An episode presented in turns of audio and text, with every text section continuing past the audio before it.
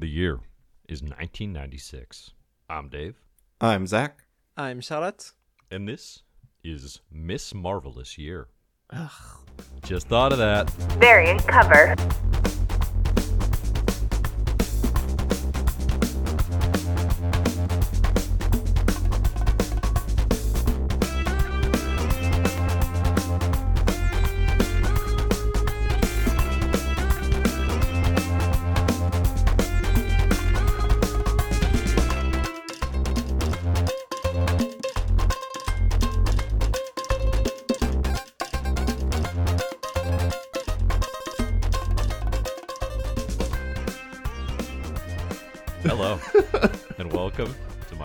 Year podcast from Reading Club, where we go through the history of Marvel Comics from its origins to today. Today is a variant cover episode. We're going to be talking about MCU Miss Marvel Episode 1. This came out the past week. In the Reading Club, we are on 1996. We've actually just finished 1996. We're moving on to 1997. If you want to see the comics that we're reading that you can read along with us, you can see them in the show notes. Or, of course, you can go on over to patreon.com/mymarvelousyear and get access to the full spreadsheet for as little as $1 a month and to support the show, which is greatly, greatly appreciated. As always, My Marvelous Year is backed by listeners like you.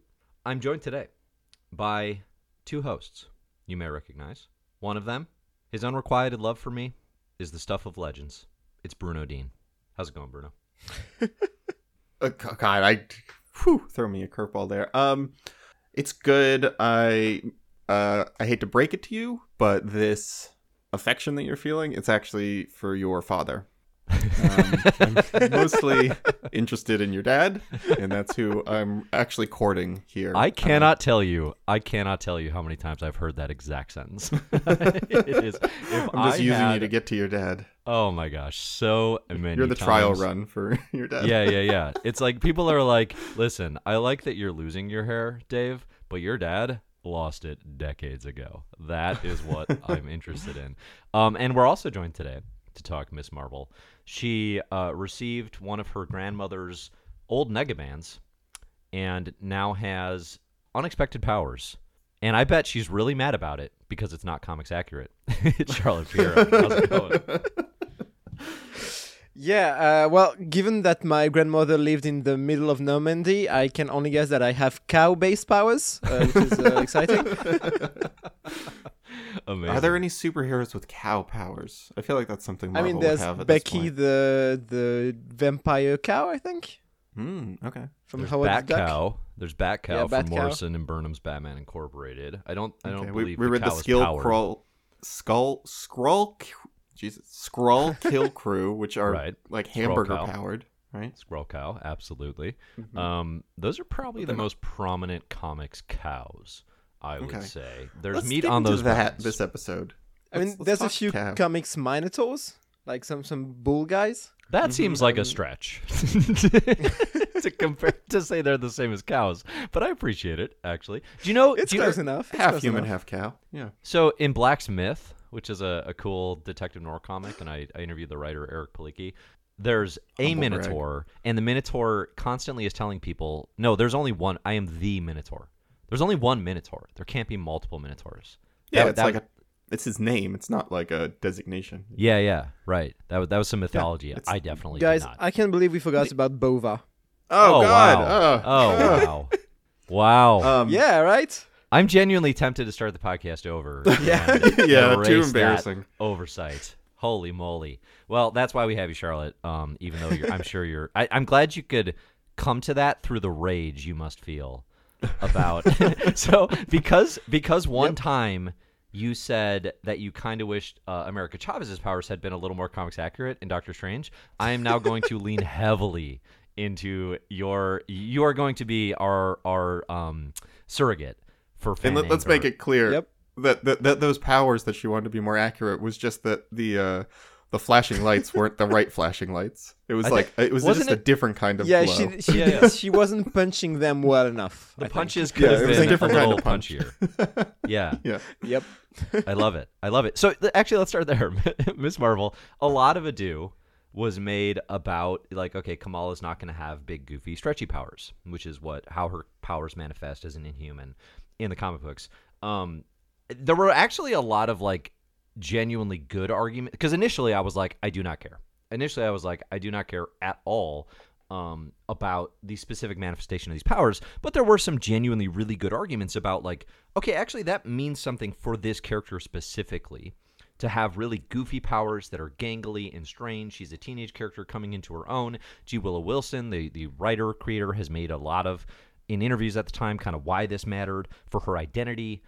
There were interesting arguments. Okay, Charlotte. Well, I mean, the main one being. Whoa! I gotta ask our well, super let's get it. Let's get specific. First. Our audience wants specificity, Dave. You're right. That's what makes us. I mean, us. That she can turn into like a white blonde girl. That's like the big thing that I keep seeing. Right. Just to point, like, make it clear is that she can, you know, like, be just kind of like all the other girls that she sees and wants to be like. Which I had forgotten she could do. Honestly, that's how she like appears at the very beginning. Issues. It's like, yeah, she wakes up from getting her powers as a like white blonde girl in like like a swimsuit, you know, in the classic Carol Danvers in the comic, Miss Marvel, you know, Lightning comic. Right. Okay, yeah. Now Charlotte. I think now some of it is. I mean, I guess some of it is that like that a specific scene that couldn't work with the powers she has in the show, but like. I don't think it's that much of a problem that specific scene can be translated. You can have a similar idea in other ways.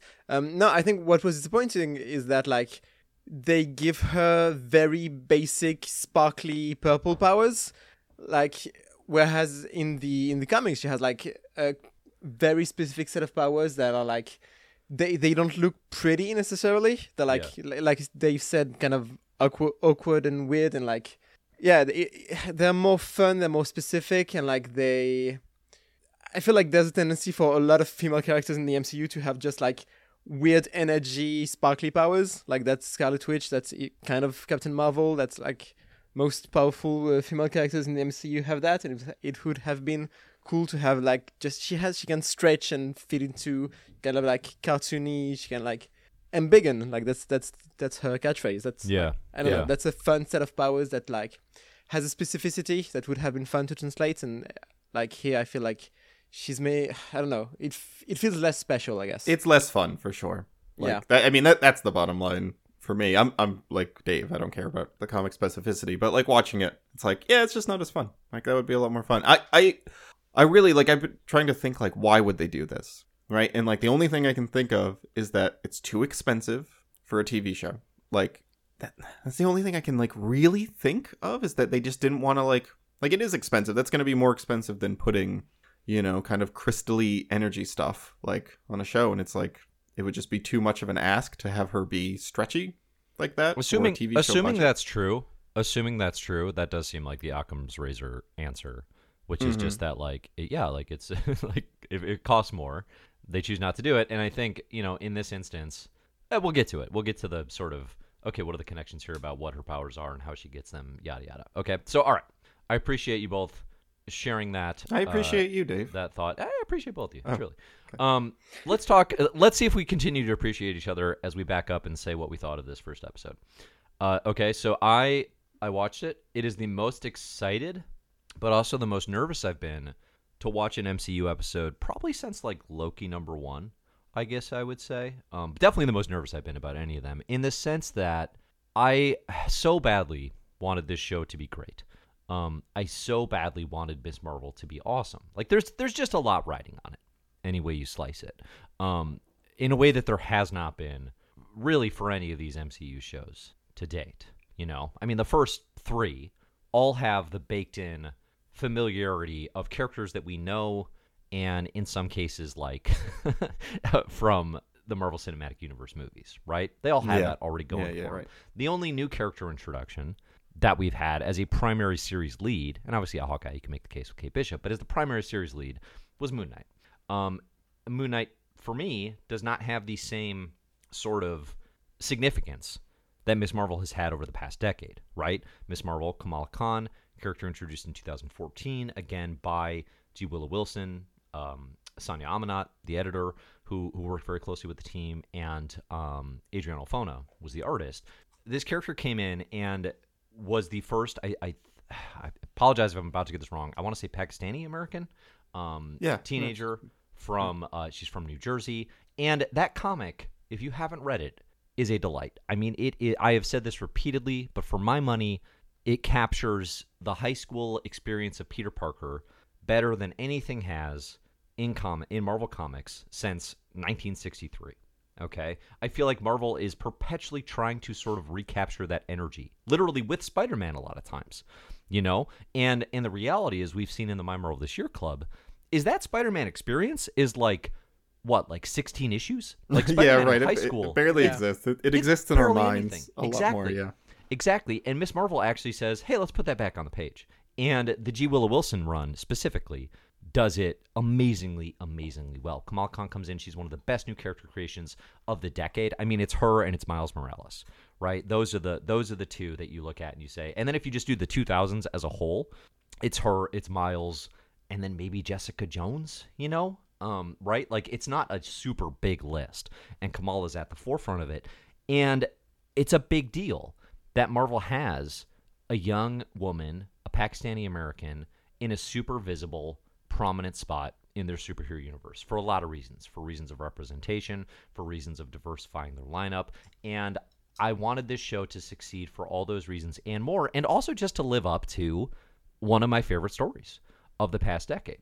Okay? All of that was riding on this show. And and I was getting nervous. I was especially nervous because I had a bad feeling. I had a bad feeling that this show wasn't going to live up to that. I've been very, very cool just throughout my life, but specifically temperature-wise on the last two series, Moon Knight and Hawkeye. You know, very mid for me. Okay, very average. And I was like, okay, if Ms. Marvel's going to be that, it's not going to live up to the expectations. And then what happens with Ms. Marvel that doesn't happen with Hawkeye, and that doesn't happen with Moon Knight, is then you have all of the worst voices, all of the loudest, most bigoted voices saying, see, this can't work. See, this sucks. See, this is why woke Disney is a problem. And I'm saying that with all facetiousness intended, even though I can't say that word, okay? And so, like, that's the thing, is like the unfortunate reality. The very unfortunate reality is much like women and people of color and queer individuals have to succeed in a way that is unimpeachable, right? They have to step up and succeed in a way that is undeniable. Ms. Marvel has to do that, I think, because of the diversity and the ethnicity that includes. And I actually thought the first episode did it. I actually thought the first episode was fantastic. I loved it. I absolutely loved it. Okay, let me just put the pedestal down here. I'm just going to get off the soapbox for a minute. And, okay, ready to listen. I love this episode. What do both of you think? Charlotte, you can go first. I really like it. I don't know if I definitely don't think I love it as much as you do, Dave. I think it was, like, a very fun episode of television. It does a good job, like, having you meet Kamala, her family, her friends, especially her family, and Bruno. I think the main actor. Wrong. Yeah. No, but we will talk about Bruno. Oh, stop it! I knew it. I knew as soon as I said the word Bruno. I mean, listen. Every time his name is said in the episode I had, we don't talk about Bruno in my head. We just have to deal with it. He makes tech. He makes some nigger bands, and he's kind of like a Peter Pakistan. I don't know. All right, please continue. Nice. Did you have that prepared? Of course not. Did I have anything prepared, Charlotte? I never do. Fair enough. No, I think the main actress, Iman Vellani, is very good as Kamala, and I can't wait to see her in the rest of the show and like interacting with other characters, which like is sure to happen. It's my feeling with most of these, but like I don't like it as much as the comic, but I don't think that's like ever gonna happen. But I definitely think it's a success. I think like not necessarily my expectations, but what I wanted from this show is like, I want it to be as good as Spider-Man Homecoming. And like for now, I think it's on a good track to be that. Sure. I think it's like very enjoyable. Not like, I don't think I will like it as much as like Loki or WandaVision. But I think it's very strong. Zachary. Yeah, probably about the same, maybe even slightly less than Charlotte. But like, the thing is, it's hit my expectations, which is like that I kind of thought it would be fun and cute and it is. And then it's definitely the most, like, kid show that we've had out of all these. Yeah. So, like, that leads it, like, it leads it to be one that it's too hard for me to get, like, too wrapped up in, but also one that I'm having a, like, real secondhand embarrassment by people who are, like, all the backlash you're talking about is, like, particularly embarrassing, because I'm like, it's like a bunch of adults who are like, yeah, let's go review bomb iCarly. Right? Yeah, like, yeah, right. I'm like, it's for kids. Come on. Like, this is their most clear, like, this is, like, for teenagers, like 13-year-olds. And I think it works fine. Like, I think the writing's kind of clumsy. Some of the, like, the line delivery is clumsy. The story is fine. It lacks a lot of specificity that even, like, the comic, which is still just a Marvel comic, like, brings. And it's kind of generic in, like, the way that, like, motivations work in it. Like, I don't really know what it's getting at with, like, it keeps telling Kamala to stop living in fantasy land, but that's, like, adults being overbearing. I'm like, I don't really know what that means. Like, it's bad for her to be a fan of things. Yeah, well, right. Like, has there ever been a more, what do you call it? Like a bigger fan representation sort of commentary, meta commentary, and I don't know that it's doing this on purpose, than all of the adults sitting in our rooms watching these Disney shows every Wednesday. You know what I mean? And a show saying, stop living in Fantasyland. And then a character at the end of it saying, except that the adults are, like, framed as being wrong, right? Like, Kamala, I don't get that. That's what I'm saying. They're wrong because Disney wants us to keep watching. They can't actually say, hey, adults, stop being obsessed with our stuff. Right, yeah. Yeah, no, yeah. It's also very self-serving in that regard of the MCU itself. So, yeah, I don't really know what that means. And I don't, like, her plight is just kind of one of, like, parents just don't understand, but, like, it lacks a little bit of a specificity. But I do like the parent, like, to me, the takeaway from this is Iman Vellani is really good, and I really like her, and I think they lucked out and they found someone, like, who could be a cornerstone of the MCU for the next decade, right? Like, and this is based on one episode, and even in this, she has a couple, like, kind of bad line deliveries, but I am kind of chalking this up to the direction more than the actors themselves. I don't know if it was rushed or if the director in this is not particularly great with actors, but there's some real, like, Disney Channel original movie caliber jokes and line deliveries in here. But then there's other stuff that really works. We need to talk about that. We need to talk about the Disney Channel comparison, because I've seen that levied as a criticism a lot. Okay. Really? Oh, that's interesting. Yeah. I have not been on, like, online to see that. That's just something I felt watching. I think that's been a common sort of criticism from folks who are like, yeah, I don't get it. It's not for me. It feels like a Disney Channel thing. You know what else has real corny jokes that don't work? The MCU as a whole. Have you all seen Doctor Strange Multiverse of Madness? Yeah, that has a couple, like, corny jokes that don't land for sure, that are, like, cringy. The Aluma Wadi, like, that joke is an all-time bad joke, but it also has a lot of jokes that land fine. No, this clearly has, like, I mean, it's got some pretty. It needs some punching up, and it needs some punching up with jokes, but also I think it just needed more time to work on the deliveries. Like, they're just not, like, totally natural. Like there are jokes that could work if they were delivered better. I was just thinking this with, like, the direction of joke delivery. It, like, matters so much that, like, the timing and the cadence of that is correct. Because I was watching this is such a tangent, Top Hat with Fred Astaire and Ginger Rogers from 1935.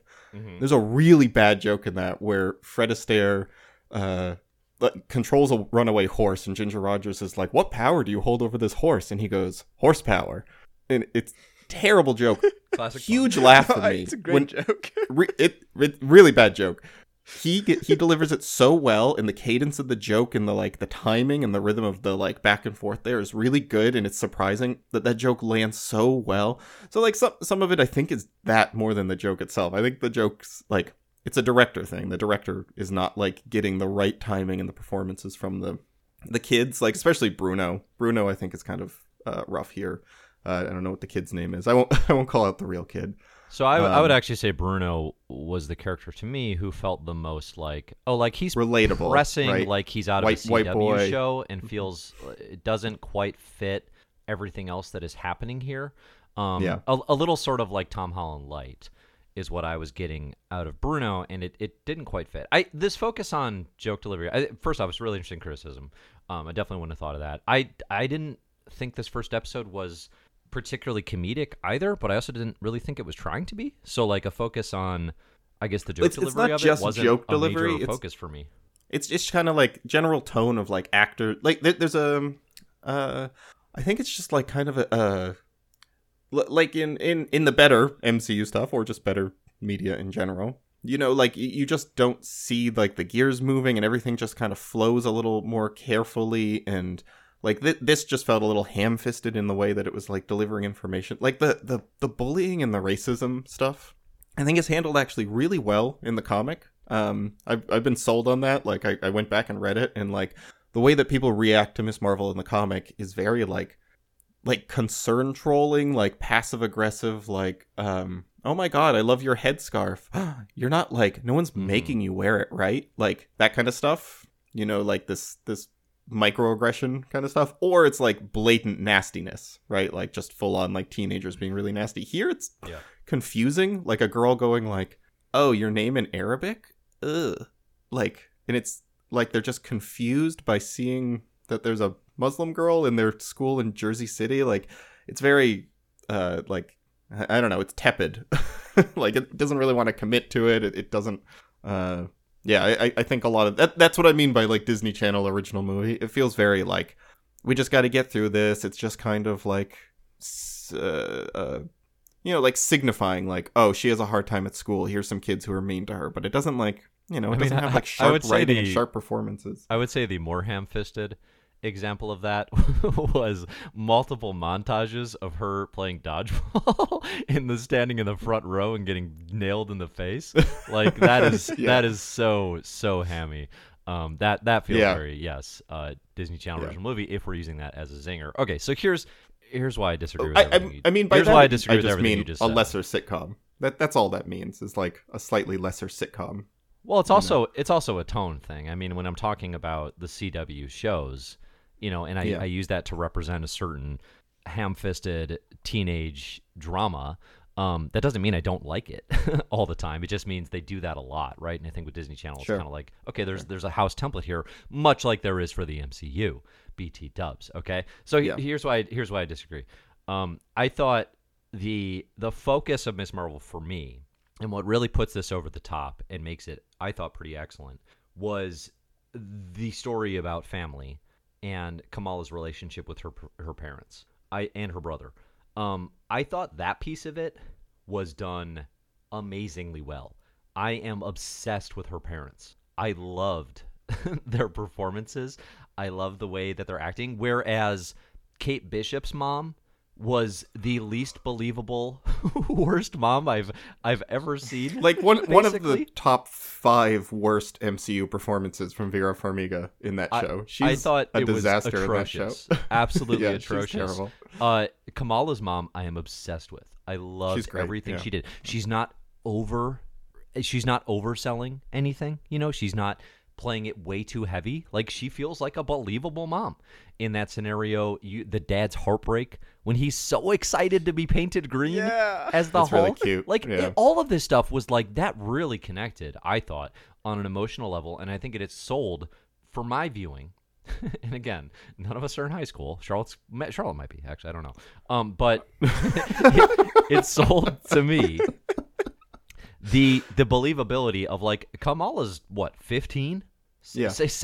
Going on 16, 15, right? Because she's trying to get her driver's license. You know, it's like that felt more authentically high school, more authentically teenage than anything the MCU has done by far. I don't think Spider-Man has captured what it means to be in high school hardly at all, right? Homecoming actually has high school moments, right? We have a big dance at the end. But that movie begins with S.H.I.E.L.D. agent Iron Man armor Peter Parker, right? They are not the same. He is not living an authentically teenage experience. We don't get a lot of his home life with Aunt May the way that we, again, that sort of, like you said, Zach, that forever nostalgia of the first 16 issues of Lee and Ditko. That's not actually really in the Spider-Man movies. It's not a part of it. Kamala Khan's actually capturing that. So for folks who are like, I come to the MCU for adult entertainment, and this felt like it was for kids. First off, that's not why I come to the MCU, for my quote unquote adult entertainment. Okay. Second off, it's not trying to. It is a show for younger audiences, and I think on that level, if you're not able to connect to that, it just means you've aged out of it. I think in a lot of ways. Now, that's not to say, okay, no criticism allowed, right? The joke delivery and those sorts of things, I think, are genuine, very interesting criticisms, and all that stuff, I think, can be levied on it. But I was very impressed by the relationships within the family. I thought, again, I think Iman, Vellani? Mm-hmm. Is that correct? I think she's a wonder. I think finding her as Kamala Khan, her energy, her ability to embody this character, because there's a thing about Kamala that is, I think, actually very challenging, which is, okay, she's a huge Avengers fan. She is the biggest Avengers fan. And we've seen that done now in the MCU, like with Kate Bishop being a Hawkeye fan of sorts, where it was like this thing that was shoehorned in and it doesn't really add to the story and it's kind of cringy. Like Kamala's that times a billion, okay? But those types of moments can feel painful to watch, and I thought there was a really nice balance here between the purposefully cringy type stuff that you're doing intentionally versus the stuff that I'm watching as a viewer thinking, oh, they don't mean that to be this awkward, but it is. Everything felt intentional. And I think she really walks that line incredibly, incredibly well. I think the casting is flipping brilliant. I don't know how they keep. They're very good. MCU casting is generally very, very good, especially for these lesser-known individuals who come in and then perfectly embody certain characters. I think most of the casting decisions that I'm like wishy-washy on are like, Benedict Cumberbatch, right? Somebody who's more established or whatever. But anyway, I thought on that level, that was where Ms. Marvel succeeded tremendously. I think, yes, when you get to the high school scenes, it's not like super subtle.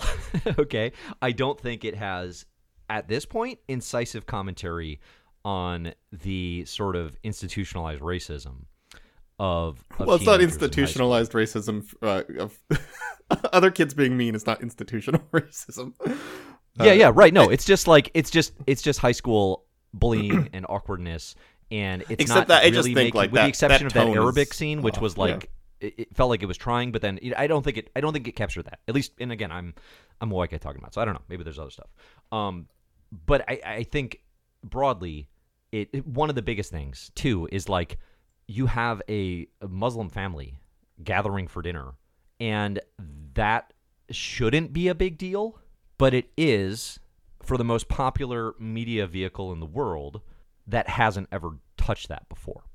You know what I mean? So I think just putting that stuff on the screen and doing it well and having everyone in that family be somebody I want to hang out with and get to know more, I think that stuff's incredibly valuable. And I thought it was done well. But again, like I don't know how well it like accurately captures the experience, right? It's not my experience. But purely as a viewer, I thought that stuff was evocative of what I liked about the comic. No, I agree. I think like one of the things I've seen the most and like that I thought also about while watching the show is that, and like it also goes with what you were saying about the bullying aspect that you don't get exactly another student is reacting weirdly to her having her name written in Arabic, but it's like it's not really bullying. It's just kind of awkward, and you don't get exactly what's going on. Like the religious aspect, and like specifically how religious her family is, are very toned down from compared to the comics. And like I've seen, I would encourage people to go see like people talking about that actually are like are Muslim, are Pakistani American that like could talk about it better. But like that's an aspect that feels toned down from the comics, and like. As a result, stuff like the bullying will have to work differently, I guess. Mm-hmm. And like for now, just in that episode, and like in this episode, we see like maybe 5 minutes of school. Like it's not the main part of that first episode, so maybe it will be improved or like more of a focus in the next episodes. But yeah, I'm curious, and like we'll see how it goes. But like I really like her family dynamics and everything. But it's hard not to compare it to the comics and see how, I guess, toned down it is. Or like, I mean, maybe it's like I've seen people talk about the fact that it feels like their sanitizing it, I guess, for it's like totally a wider audience. I mean, I don't, you know, like I've only read 2 issues of the comics. I'm not even talking about like it's sanitized from comics. It's sanitized from life, right? Yeah. Like, okay, but is it sanitized from the MCU? Like that is what we should expect. No, it's true. I mean, like, I this agree. Is a fair criticism of the MCU, yeah. But this is the MCU. The whole thing of course, is muted and sanitized. No, you know? I know. Like, of course, right? Like, I didn't walk into this being like, I hope it gets into some like real stuff about what it's like to be, you know, a Muslim American, right? Like, because I mean, just the MCU, it's like kind of an interesting middle ground to walk because like. It's not like you want to say, like, oh, it's the MCU. Like, we shouldn't expect anything more from them. You know, like, don't expect more from them. Or don't, like... Don't demand more. Don't criticize... More, yeah. Don't not criticize them for this. But at the same time, like, walking into this expecting that, like, their Muslim characters are going to have, like... Being a Muslim in America, being a transgender person is a complicated lived experience. And to, like, be in the MCU is to not... live with those complications, right? Like, it is not going to get into the specificity that makes those portrayals accurate. So, like, I think having those expectations is setting yourself up to be, like, really frustrated about it. Mm-hmm. You know, especially if you're a young Muslim American, if you're, like, a young girl who's watching this and you're very frustrated about it, like, I'm not telling you not to be, but, like, there is an aspect of, like, you should guard yourself against this because Disney is not going to be the one to, like, you know, satisfy your...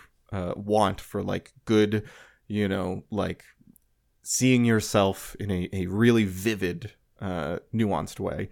Yeah, because I mean clearly like the religious aspect is kind of wiped out even from G Willow Wilson's comic, who again it's like it's written by a white woman, but I think she does at least a more like she gets into some messy stuff in that comic, right? Like what is written by a white woman? Miss Marvel, G Willow Wilson. No, she's a white woman. Did you not know that? She's from like the Midwest or something, Chicago. I don't know. Okay, I don't want to make sweeping claims about nationality. Oh no, she's from Jersey. I don't know. Her parents were atheists who renounced Protestantism in the late '60s. I know she married an Egyptian man. Edit that out because I don't know the answer. Okay, well I'll look it up, and if I'm right, then I'm gonna leave it in and. Brag even more about it. All right, let me put a marker here and write check if white. Now time for a quick ad break. So next week is Father's Day, and I think we're all thinking about what to get our dear old pops, and luckily My Marvelous Year has the product for you. You ever think about your father's balls, Dave, Charlotte? Not as often as you might think. More often than you might think. Those are the options, yeah. To Dave, at least. I mean, I think the answer is usually no. I think people reflexively recoil from the thought of their father's balls. But that's because they're an unshaven mess. They're... Yeah. Boy, I mean, hair and grime and... God, who knows what else is down there. Right. Ballsy has you covered. With the B2 Balls and Body Trimmer, their Nut Rub Solid Cologne, your father's balls will be something that you won't mind envisioning every day. So do daily now. You know what? I will say, shouts to you if you have a relationship with your father where you would feel comfortable giving them some ballsy equipment. Shouts to the closeness and the comfort that you share. I envy it, and I admire it, and that is wonderful. But yeah, if you go to ballwash.com/mymarvelousyear and put in the promo code MMY, it's MMY, you get 20% off your order of $50 or more. You get 20% off. You go to ballwash.com/mymarvelousyear, put in the promo code MMY, and as Zach promised, it can be a daily reminder for you about look how it's close for your dad, but it's also for you, right? I mean, if you really say that sentence, then that sentence exists. I mean, I think we can also say that if you actually don't have a great relationship with your dad, like if you kind of a rocky, hairy situation, I think this is a great gift too. It will heal your relationship. There is such good odds that Harry tried to give this to Norman one time. and it was a disaster. Let's just put it mildly. Yeah, I mean, listen, it's almost biblical, right? The washing of one's feet is an act of selflessness.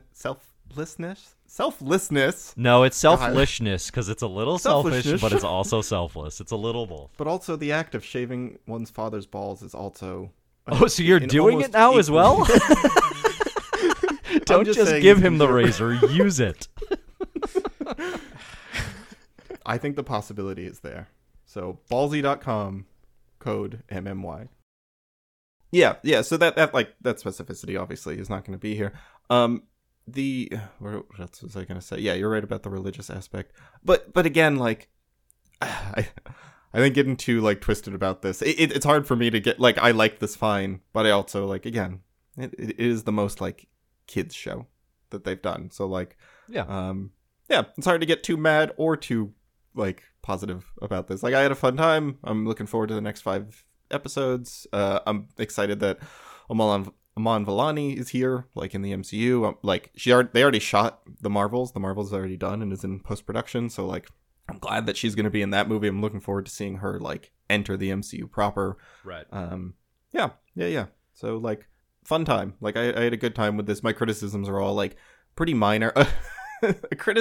Kind of a criticism, but also like mostly that I think it's funny is when she goes to AvengerCon and she's in her costume at the costume show and she like her powers start exploding out for the first time. She's out of control with them and she starts this like with the what's the name, like a mousetrap of Ant-Man's. The huge helmet falls and rolls across the floor. The machine.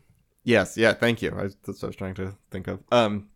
There's a shot here where, like, the helmet keeps rolling in the editing, and, like, I saw in an interview where they were like, we didn't actually plan any of that, and we kind of just, like, came up with it in the moment, and it was, like, you know, it was just spontaneous, and I'm like, yeah, it kind of shows, because the, like, every time they cut back to Ant-Man's helmet, it's rolling faster somehow, like it's gaining momentum as it rolls across the floor. And then all of a sudden it hits Thor's hammer, this huge hammer that starts swinging across with this, like this big weight to it. It's swinging across and it's swinging at Miss Marvel's, Kamala's bully, I guess, Zoe, who's also there. Yep, Zoe. And it's swinging towards her. We get all these shots. It's coming towards her. It's getting faster and faster. It's moving at like 30 miles an hour. And, you know, I'm like, oh, Kamala's going to jump and get her out of the way. No, and it slams into her. It slams her against the wall. I had the feeling that I was watching like a Final Destination kill in it. Yeah. But like it was going to end with her getting splattered against the wall, like the weight of this hammer. And then it's mostly her. It's preposterous that she survived that. I mean, she's truly just like, whoa! And she's fine. And the danger is like that she's going to... No, it's wild. It's very unintentionally funny. I mean, it's like it's Tom and Jerry physics. Like I don't think the unintentionality of the humor there is. I mean, it's super slapstick. I don't think that's I don't think we can sit here and say that's super unintentional. Like these creators have never thought about this stuff before. I mean, you know what is actually the wildest thing about AvengersCon to me is that it started at 7 p.m. Like, what is this con that begins in the late evening? Like, that is, we're approaching bedtime. And why on earth is this thing starting at 7 p.m.? I thought that was incredibly weird. It's part of the, like, I think it's part of them wanting to kind of push away the religious aspect to, like, the tension with Kamala's parents, right? Because in the comics, it's much more like she's going to a party, you're going out with boys and you're drinking, and there's a, double standard for her and her brother who, men are to be trusted, women are not. And she's just going to a party where, like, she can't be trusted to not be, like, despoiled by, the boys there, right? So, like, here, that's why it's mixed up with this, like, yeah, you have to stop being a fan, Kamala. And, it means that, well, she's explaining to her parents, they think she's going to a party. And you're just like, just tell them, no, it's a big public event with, like, many, many people run by a corporation, right? Like, she's not going to some kind of, like, back alley party. So I think that's where some of the confusion comes in. Yeah, I mean, I guess I did think they talked about, like, they know that because they dress up Dad as Hulk. They kind of have a sense of what it is, but the mom reframes it, I think, in ways that are concerning. I mean, getting back to your kind of the earlier point you made about, like, listen, guard yourself and don't have your expectations be that the MCU is going to be the most incisive commentary on difficult subject matters. I think that's true. It's definitely, it doesn't mean absolve them from criticism and ask that they do better, you know, but I do think like something like in Falcon and the Winter Soldier, which is a mess of a show, but that's what made for me, like those Carl Lumbly, Isaiah Bradley moments, such a revelation in that they were actually putting on the screen the conversations from Truth, Red, White, and Black, you know, about what it is to be African-American and the way the nation can fail you and those, just all the complexity of that. Like, listen, it's one of those things where it's like you have to walk the line between not giving them too much credit for actually doing the thing, but then also simultaneously giving them credit for presenting ideas on complex issues in a way that like people might not have ever thought about before. Like, you know, if you come to it as somebody who has thought about it a lot or has lived that experience, it might be woefully underdeveloped. But again, like the you cannot quite comprehend the massiveness of the audience, I think, and how many people have totally different guarded or conservative or sheltered experiences, and I'm including myself in that number on a lot of subject matters, right? There's a ton I don't know. But I think like just putting some of this stuff on the screen, it's just the perpetual balance of like, well, I don't want to give them an award for this, but it does kind of matter. And it does kind of mean something. And and I don't know, I think something like Ms. Marvel, you can see like, okay, it's upsetting the American Christian Mom Society or whatever, who's putting out petitions about banning the show because it's not a Christian hero. You know what I mean? Like it's, you can kind of tell sometimes by, well, who's getting mad about this? And, mm-hmm. and that kind of gives you a sense about, okay, this is pushing some buttons. And I think Ms. Marvel does that somewhat inherently, but I don't want to give them a medal for it. Captain Marvel's about a white woman, and it got the most furor. Like people are still mad about that movie. I know, and it's crazy, but it is like I just think people don't. Society sucks, and there's a lot of it, and it does kind of matter when Marvel pushes against that in the ways that it is capable of, which are limited. Okay, which are limited on the screen. I can't connect to that idea that society sucks because I'm not on Twitter anymore, so I don't really see that. I'm just like, I'm so disconnected from that. And there's no bad news outside of Twitter. That must be nice. Yeah, I don't know. Like, is society good anymore? Bad? Who knows? I just, I'm just here whittling in my home. Would you say that you even live in society anymore? Yeah. No, I don't think so. I think I'm totally off the grid. That's a subtitle for Joker 2. He doesn't live in society anymore. By the way, I looked it up. G Willow Wilson is white. I am correct. She's a white woman. Okay. I just found many news articles talking about her as a white woman growing up. Going to college. Yeah. Then go for it. All right. Yeah. So I think I definitely was higher on this than both of you. It's the first episode. I think one of the. Again, a lot of this for me was just like low expectations, pleasantly surprised. And that is how I want to be entering all of the MCU on Disney Plus, frankly, from now on. Because every time I've entered with the exception of WandaVision, every time I've entered with high expectations, I've been disappointed, which is, kind of how this goes. I don't have a great feel about where this goes. Like, I don't have a great feel about, like, are there even 6 episodes here? Beyond. Well, we don't even know, like, there's no villain here. There's no threat yet, right? And I'm sure they'll have to do something like that coming up. But I do think, as I'm really sick of origin stories. Like, I'm so done with it. But I didn't feel that at all in this first episode, which to me says this was pretty good. In that I wasn't bothered about it being an origin story. It is cool. Like, I mean, like, diversity and representation are important also.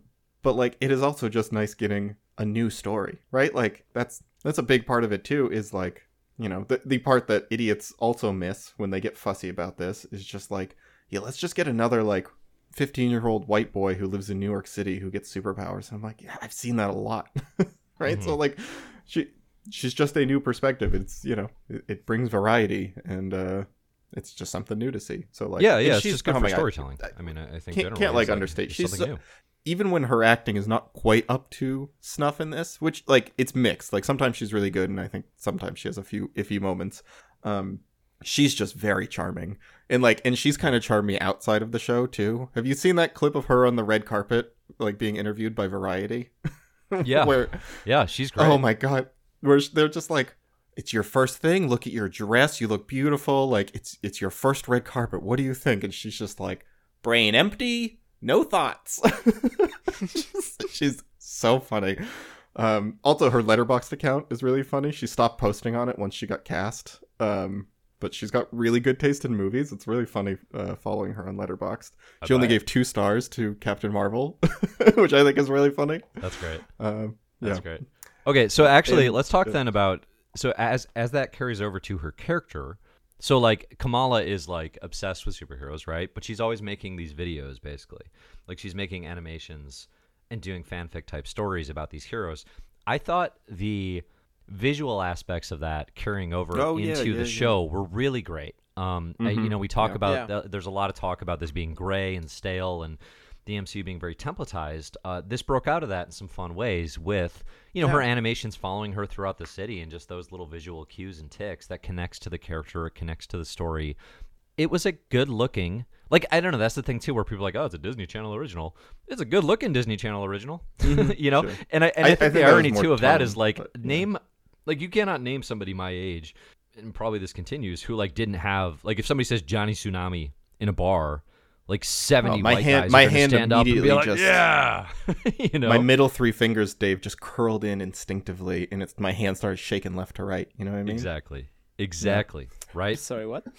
Exactly, Charlotte. You don't know. Charlotte, what's your favorite like corny sort of like teenage young adult like kind of like kids movie? Like, do you have some? Percy Jackson. I don't even know. I didn't watch that many when I was a kid. Like my parents made me watch like kind of older stuff or like Disney animated movies.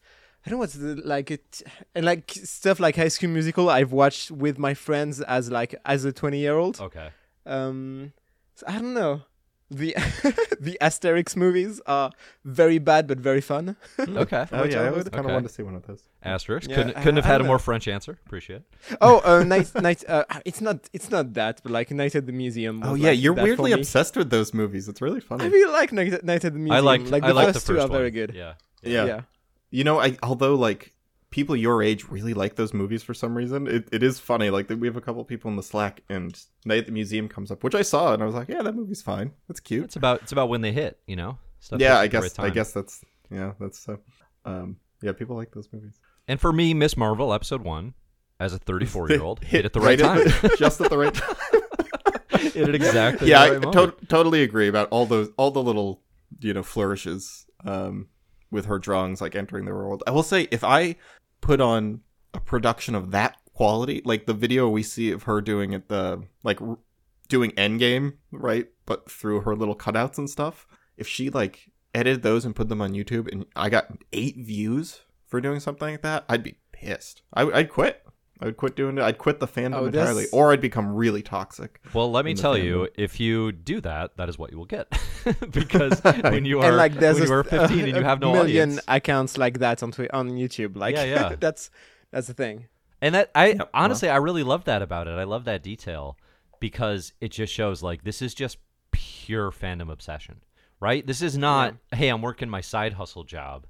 And I need some attention on this to make it worth it. She just does it, and she just does it because she loves it. I hope by the end of the show she gets slapped down for that and realizes that she shouldn't be a fan of things. Because honestly, the like unabashed, there is a degree where like I am salty about that because it is the MCU like self-worshipping that like it's just because of that like corporate Ouroboros, the snake we know all too well. I mean.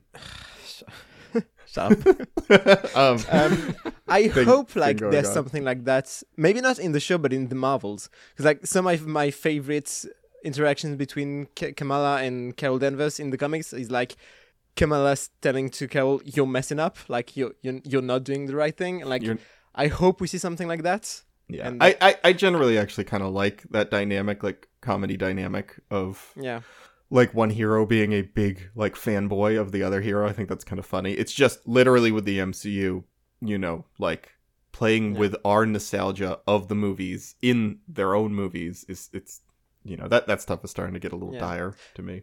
I do really like that. I think the show does a great job with AvengersCon, especially, of making you feel like this is a world full of heroes, even outside of the Avengers. Like, they talk about Scott Lang having a podcast, and that's how people know about the battle. That's a funny detail.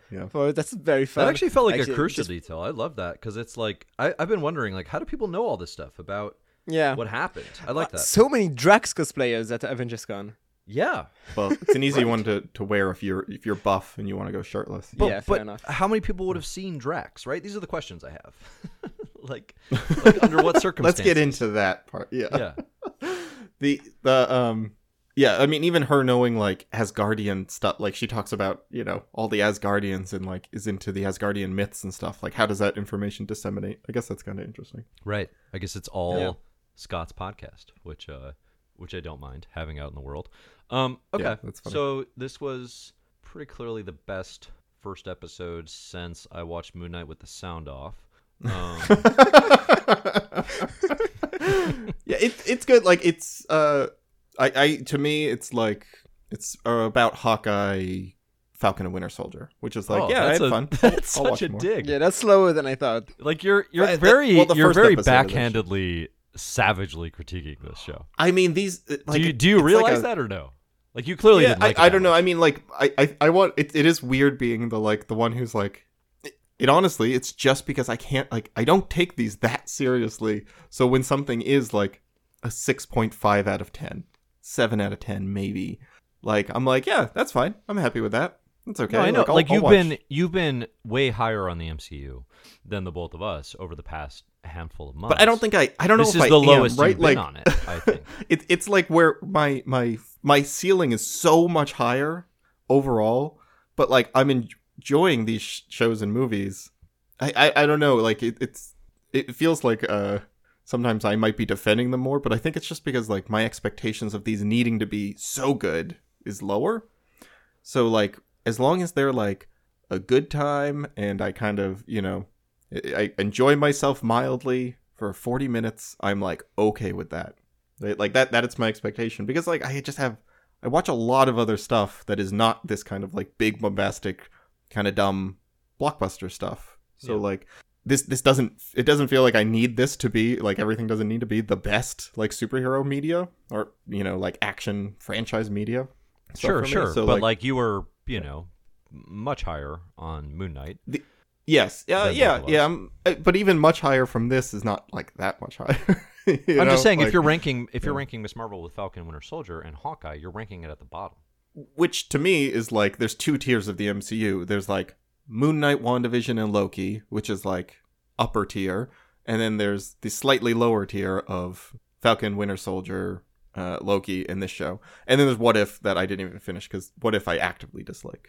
That's kind of its own thing. Charlotte, that's only one episode, but kind of where do you think it stands? Where do you think the potential is for it to kind of be in the MCU and Disney Plus scheme?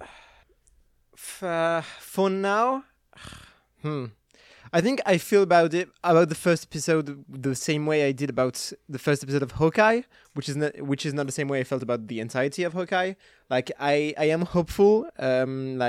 I'm not as taken as I was by the beginning of WandaVision, Loki, and Moon Knight, but I am interested, and I have hope that it will be better than Hawkeye. I mean, honestly, the closest comparison is the one I made before with Spider-Man Homecoming. Like that's basically what I'm hoping. I think it will be fun either way. Okay. Yeah, I mean, I definitely was very, very pleasantly surprised by this. I thought it was great. We didn't mention, but like, so Kamala in this, like, so the way the powers actually do manifest is like she gets these bands, and there's the possibility that they're going to be like cosmic Kree nega bands, because basically they give her, it's like they kind of give her like the stretchy powers, but with sparkle, you know, cosmic energy. It's Green Lantern, right? It's very Green Lantern-y, yeah. It's just energy beams. You can kind of create whatever you want type stuff. She's going to figure out how to use that, and we know at the very end of this, the mid-credit scene, like, okay, she's being watched by... who are they called? The guy from... That creepy guy from Succession, yeah. Yeah, but what are they a part of? Yeah. Oh, Damage Control. Maybe. Yeah. So they're... Oh, I thought it was just like the... Because he was from the FBI or something in No Way Home, that guy, right? I thought they called him Damage Control in that. Maybe. Am I wrong? Because it's not what damage control usually is, right? Is the kind of construction crew, but I think maybe the MCU is repurposing it. I've seen criticism about that, and I agree. Like when she first gets her powers, like there's a vision of her like sliding into some weird plane dimension with like a lot of people behind.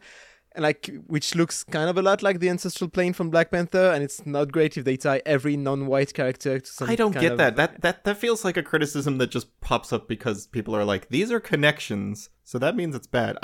Also, Black Panther doesn't get his powers from his ancestors. He gets them from a fruit. Like, it doesn't... I don't know. I have heard that Thor gets his powers from his ancestors. Like, that criticism feels very, like... people like a criticism in search of a problem instead of, you know, the other way around. Like I don't like get that, a very similar look to it, like the way it is. Sure, yeah. Shot, I mean, like shown on the maybe like in visually the series, the role it has. Yeah, I guess so. I did not make that connection. I think it's interesting. I sort of thought it was doing the negative zone, you know, kind of idea where when Captain Marvel puts on his negabands, you know, Rick Jones gets sent to the negative zone. Oh, and good riddance, right? Okay, here's how Ms. Marvel can go top tier for me. She shares a body with Rick? I'm in. We replace Ms. Marvel, Kamala Khan, with Rick Jones for the rest of the series. That's how you get me. You put a white boy in there. Get Rick Jones Marvel. No, I think it's like... I mean, I don't know. Is it a spoiler to say how she gets her powers in the comic? Like, it's in the first... No, because they're not doing it. I don't think. Oh, no. Like, oh, for the comic? Let's say this show is very bad because it doesn't have the full cast of ABC's Inhumans coming in and giving her her powers. I agree. Right. I agree. Yeah, the way that she gets her powers in the comic is clearly not going to happen here. We know they had Anson Mount's number. He's in Multiverse of Madness. I know he was on speed dial, right? What on earth are they doing not making her an Inhuman? Tying her powers into her, like, you know, her family and her, like, Pakistani relatives, I think it's totally fine. Yeah, I thought that kind of made sense. I think it's okay. I mean, here's the thing. I think literally nobody is genuinely bothered about her not being an Inhuman. I don't think. You can be bothered by what that represents and how that manifested in the better comic, which, again, comics are always better. The comics are always better. Okay? Literally every time. Except for Doctor Strange. Because Multiverse of Madness, is there a comic as good as... Doctor Strange comic as good as that? I mean, that one we just read is pretty good, but... Yeah, there are. I don't know. Strange comics are better than Doctor Strange movies, and I don't think it's close. I don't know if I agree with that. Anyway. Yeah, no, I think our powers are fine. Here's my thought. I just had this thought, like, yesterday, which is, what if at the end of this, they finally, like, her powers manifest and she becomes stretchy? Like, at the very, very end of this, and everyone's, like, anger and furor they had, like, built into this, where they just were like, well, we can't afford to do it to the show, so we'll just have it come out at the very end, and then, you know, she'll have it moving forward in the movies. I mean, I feel like that's definitely a possibility. That would be so funny if all this was some kind of stupid fake-out. That happens all the time, where people get furious about something, and then it's like, actually, that's happening. We just didn't want to spoil it. But thanks for your anger. And then no one apologizes, right? That's super common. And I'm not just talking about the MCU. So... I would put money on that. I would absolutely bet on those odds that by the end of this, she like internalizes the cosmic energy or whatever, and that's how her powers manifest going forward. It would be very funny if that's what that would be. Honestly, that'd be and I think I would appreciate that. Not because I understand the nuance of the you know, sort of the relevance of these power sets, but because again, I just think visually. And kinetically, it'd be super fun. And the thing we kind of bypassed at the beginning is like, you know, one of the critiques is like, oh, that's Reed Richards, and he has stretchy powers. It's like a lot of characters have stretchy powers. DC has Plastic Man and the Elongated Man, and they're doing fine. You can have multiples, and the way it manifests for Kamala is very different than Reed. Like, Kamala's a teenager. She uses her powers differently. She's oftentimes more of a giant man. Like, how often do you see Reed stomping around the city looking like a giant? You know what I mean? Like, you never see that stuff in Mr. Fantastic. Right? Like, she uses it to get teeny tiny sometimes, right? Like, that's something you don't see from Reed Richards. You don't see him getting, you know... I keep calling him Richards like Dr. Doom would. You do see Richards turn himself into a human dinosaur hybrid, and it's the most Cronenberg visual in the entirety of Marvel Comics. Oh, you know what? Charlotte, I don't know if you've read this far in the Ultimate Universe. Have you read the whole Ultimate Universe, Dave? I can't remember. Are you asking me? Yeah. Which comics? Which ones? The ultimate stuff after Hickman leaves. Josh Philcove? Filikov Ultimates stuff at the end, the Kang the Conqueror. Yeah, okay. They do some stuff with the Maker there that is incredibly gross. His body, the way that his body morphs and is just like gooey and dripping off of him at all times, and he even makes two versions of himself so he can have like two men working at once and they speak to one another. So they do some real gross Reed Richards stuff in that comic. Reed Richards can be gross in fun ways, and Kamala can be fun. They manifest totally differently, so I have absolutely no problem with that either. But yeah, I don't know. I won't be shocked if that happens. I guess at this point it seems. I guess because Feige was out there doing damage control on it, it makes me think they don't actually do that. Now, the more I think about it, you know, the fact that he clearly felt like, well, people are mad enough about this that I better get out ahead of it and defend it. That'd be a pretty good feint if they do it anyway. That would be a pretty good feint. I don't think it would be a good feint because it's not fun. It's not fun to not have those powers for a long time. It would, you know, I don't know. Like, unless they do something interesting with it that, like, there's a real good reason for it by the end. But, whatever. All right. Any final thoughts? Any final things we didn't cover? Nope. I think we talked about the show a lot. Did we talk about Bruno enough? No, he's a stinker. I mean, there's not much to say about Bruno. Yeah, he's a little stinker. I don't know that we need to talk about Bruno. I can't wait to see if they kiss. That's the will they won't they of this episode was just overwhelming me. Honestly, I don't like that idea, but she almost had more chemistry with like the bully character. I was just gonna say that. When they stop and look at each other on the stairs, they're just looking at each other, and she doesn't know how to react to like how to talk to her. That felt more like some awkward teen like flirting. Mm-hmm. It's kind of like it's that I'm bullying you racistly, but it's because I really have a crush on you. No, like that's why I said I didn't actually like that, but like in the acting, that felt like. That other girl's really bad too. I don't know. Whoever plays Zoe, she's also.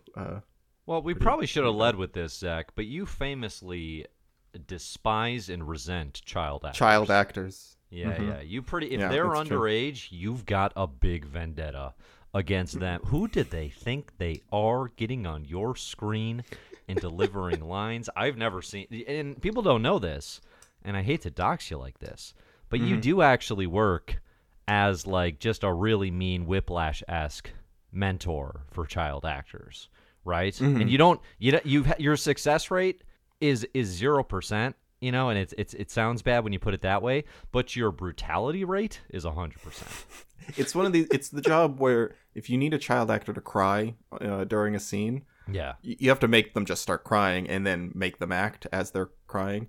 And, you know, the director doesn't want to do that. The parents don't want to do that. So they bring me in and I tell them, you're no good. You'll never be good. I'm drunk usually when I'm doing it. You're super drunk is the thing. They bring me in. They get me loaded. I yell at the kids Zach until they cry. Is the reason why we are at our third Cassie Lang actress in the MCU. That's exactly it. You're never going to stack up to that little girl at the beginning of Hawkeye because she... was that just Kate? No, it was a different little girl. And then you go on these tangents in the middle of your slurred rants. These kids don't know how to handle it. I was just thinking there's a little kid who's really good in the MCU. I can't remember. It's really just that Morgenstock? Cassie, she's just... I can't believe you brought it up. This is going to ruin my day. I'm going to be stewing about... Cassie Lang all day long. Oh my gosh, I believe it. Well, next week we'll be stewing on Stewie from Succession as Damage Control comes in. Oh, thank you. Yeah, that's his name. Yep. And that's what I want. That's what I want from Disney Plus show is just to cast every Succession actor. Oh, we'll get there. All the Succession actors are having their moment. I just saw Tom in this spy movie on Netflix, Operation Mincemeat. I just saw Roman. Oh, yeah, that's him having his moment, for sure. On No Sudden Moves, the Soderbergh movie on HBO. That was actually really good, although Roman was just being Roman, which was kind of a bust. So I mean, Jeremy Strong had a career before Succession, and I think it's big. Like, he was in a bunch of pretty notable movies. Yeah, it's going to be interesting to see them all get their shots for the first time. Yeah, I can wait for Brian Cox to get a career.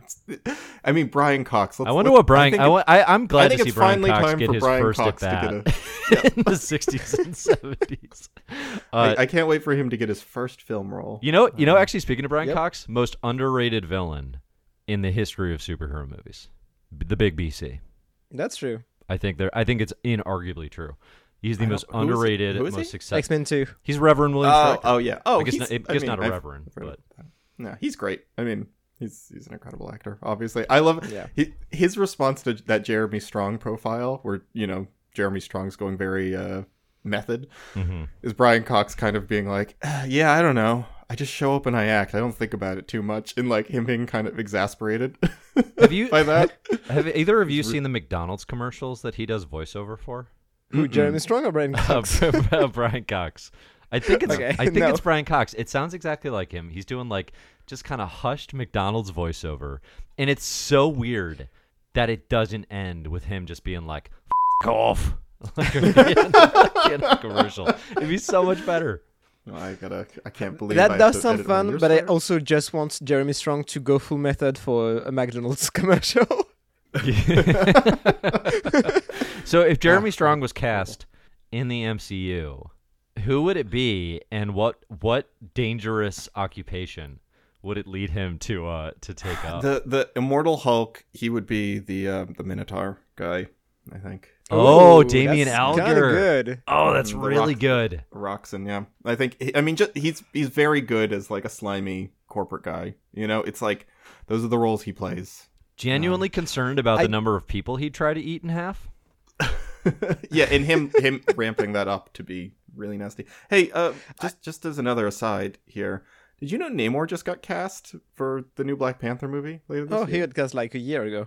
Yeah, I just found that out. Like, confirmed, we're getting a Namor later this year, isn't it? Wow. Yeah, that's Black Panther 2 feels like it's somehow a million years away because it's like, how can that movie even be? But yeah, we'll have Atlantis. Yeah, so November.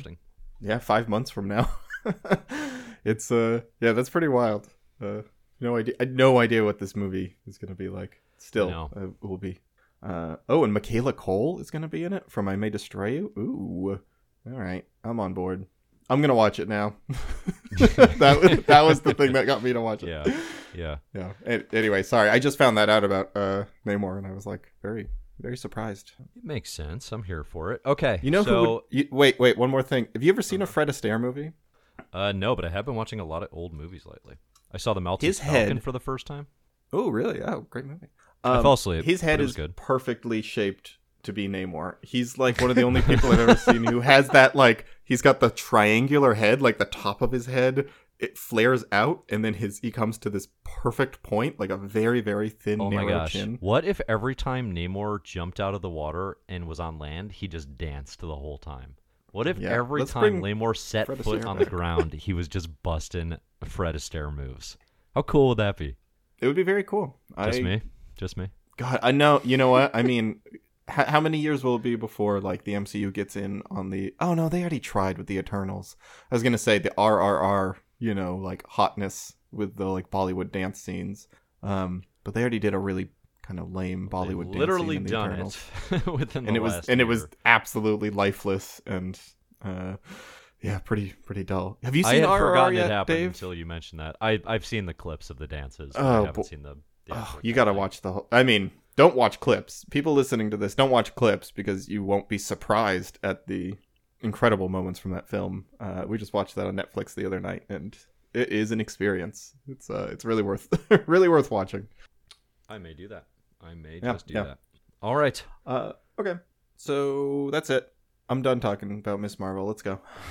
Okay. That's the end of the podcast. That's how I'm going to end these episodes from now on. That's it. I'm done talking. Yep. You can find support for the show over at patreon.com/mymarvelthisyear. You can find music for the show via Disaster Piece. I'm Dave. You can find my stuff at Comic Book Herald. You can find coverage for the show by Charlotte over at mymarvelthisyear on Twitter. But you can't find Zach. He doesn't live there anymore. I'm in the Slack arguing. He's in the Slack. He's in the MMY Slack, which, again, you can find via our Patreon. Thanks, everybody, for listening.